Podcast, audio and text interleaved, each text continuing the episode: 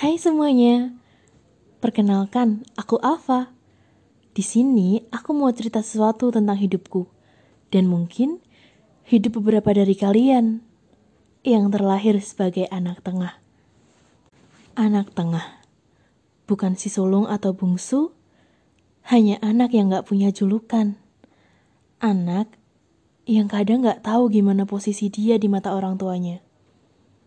Kalau kalian yang mendengarkan ini adalah anak sulung atau anak bungsu, maka biar aku ceritakan bagaimana perasaanku menjadi seorang anak tengah.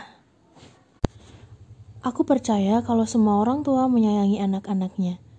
Aku percaya ketika mamaku bilang dia menyayangi seluruh anaknya. Tapi memang kadang aku merasa berbeda dan dibedakan. Ketika ibuku membutuhkan sesuatu, orang yang dicari pertama adalah aku. Oh ya, by the way, aku punya kakak laki-laki dan seorang adik kecil perempuan. Kalau aku bilang ke mama, kenapa nggak minta tolong kepada kakak atau kepada adik? Mamaku selalu bilang, mama kan butuh bantuan di dapur. Sementara kakakmu itu laki-laki. Masa iya mama minta tolong kepada kakakmu yang laki-laki, mas nggak akan bisa nanti kerjaannya malah berantakan. Tapi kalau aku bilang, terus kenapa nggak minta tolong ke adik? Adik kan perempuan. Mama akan bilang, adik kamu itu masih kecil, dia nggak akan bisa.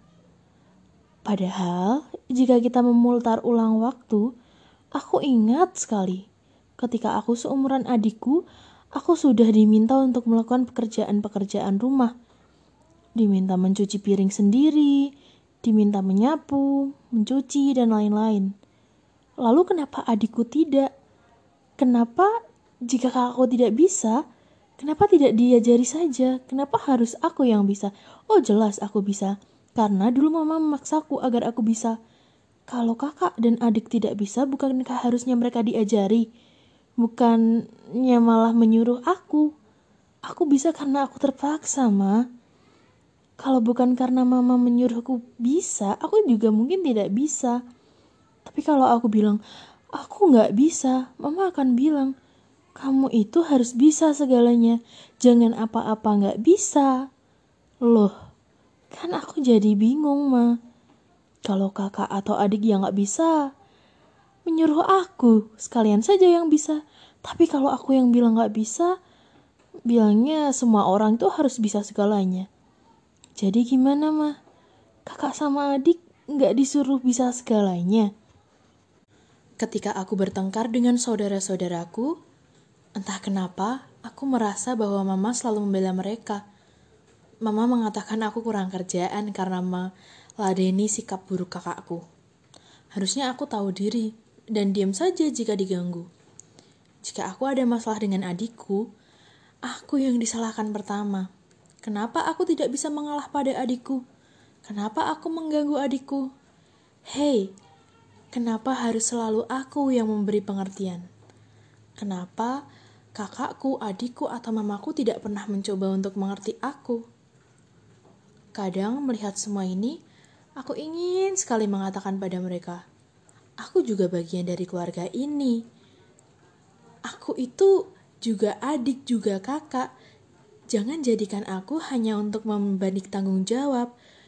Berikan dong hak-hak aku yang selalu aku berikan kepada kakak dan adikku. Tapi kadang mulutku tidak sanggup mengatakannya. Kalian yang anak tengah, pernah gak sih ngerasa kalau kakak dan adik kalian itu bisa bercanda, berbicara, sementara kalian susah sekali untuk bergabung di antara keduanya? Seolah-olah ada tembok tinggi dan besar yang menghalangi kalian.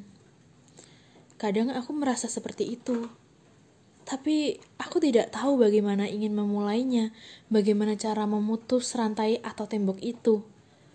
Aku merasa mungkin memang aku yang salah, mungkin karena aku tidak bisa mengerti kakak atau adikku, maka mereka tidak ingin mengajakku main. Aku selalu merasa bahwa aku lebih berbakat dari kakak dan adikku. Oh enggak. Bukan merasa. Tapi memang sudah kubuktikan. Tapi entah kenapa mamaku selalu berbangga kepada adik dan kakakku. Ketika pencapaian yang mereka capai itu mungkin hanya pencapaian kecil yang pernah aku capai juga. Tapi ketika aku yang mencapainya, mencapai sesuatu yang jauh lebih susah, mama hanya diam, tidak pernah memberiku selamat. Berbeda ketika kakakku atau adikku mencapai sesuatu. Seolah-olah dunia jadi milik mereka.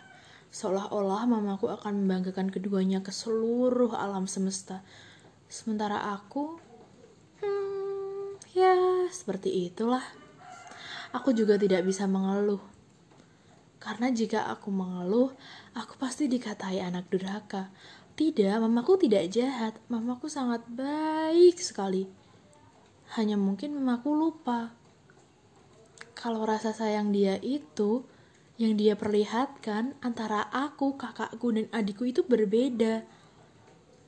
Mamaku sering lupa kalau aku tuh juga adik dari kakakku, kalau aku juga kakak dari adikku, kalau aku juga butuh hak ke hak yang harus dipenuhi. Tapi apa aku boleh berbicara soal ini kepada mamaku? Apa aku boleh mengatakan bahwa cara dia mendidik kami itu salah? Dia mungkin merasa menyayangi kami semua, tapi dia tidak bisa menyembunyikan kalau dia punya anak favorit. Biar ku ceritakan. Setelah bangun pagi, kami harus sholat subuh di masjid. Bukan hanya subuh sih. Kadang, luhur, asar, dan isya, eh maghrib, kita juga harus sholat di masjid. Ketika kakakku tidak bisa ke masjid karena ingin mandi, atau karena capek karena bangun tidur, Mamaku seperti membiarkan saja. Dia merasa maklum mungkin. Tapi jika aku yang tidak ke masjid, dia akan membahas itu seharian. Seolah-olah aku melakukan dosa besar. Karena aku setiap saat selalu ke masjid. Aku tidak pernah melewatkan itu satu kali saja melewatkan. Itu adalah masalah besar. Bagaimana jika aku berubah seperti kakakku? Aku tidur seharian, tidak melakukan apa pun, tidak menuruti kata-katanya, apa aku akan dimaklumi seperti kakakku? Sepertinya tidak. Untuk kalian anak tengah yang juga merasakan yang sama, atau mungkin di posisi yang sama tapi hal-hal yang kalian rasakan itu berbeda, aku tahu kok ini sulit. Aku gak akan munafik dengan mengatakan kita harus kuat, kita harus bisa menghadapi semuanya, karena mama pasti sayang kita, enggak. Karena aku juga ngerasain, aku juga ngerasa kalau jadi anak tengah itu tuh susah. Orang mungkin ngerasa kita itu dapat perlakuan sebagai kakak sekaligus adik yang menyenangkan. Tidak perlu menanggung tanggung jawab adik. Tidak perlu menjadi beban kakak-kakaknya. Tapi padahal pada kenyataannya kita menjadi keduanya. Rasanya sulit tapi kita tidak bisa mengatakan pada siapa pun karena orang pasti bilang ah kamu anak tengah tuh masih mending ada kakak yang bisa mengantar ke mana-mana bisa membantu ada adik yang bisa disuruh-suruh. Tapi kenapa sih orang-orang ah bukan hanya sulung dan bungsu yang punya masalah kami anak tengah juga punya masalah tapi kami lebih banyak memendam semuanya karena kami takut orang-orang memandang kami itu tidak bersyukur, tidak mensyukuri nikmat dari Tuhan yang telah memberikan kita, kakak dan adik, serta orang tua. Tapi menurutku mengeluh wajar kok. Kenapa kita nggak boleh mengeluh? Toh, kalau mengeluh bisa membuat hati kita lebih lega, ya itu sah-sah saja kan? Pesan terakhir untuk kalian, semua anak tengah yang mendengar cerita ini sampai selesai. Kalau kalian punya keberanian, bilang sama orang tua kalian. Kalau kalian sudah lelah dibeda-bedakan.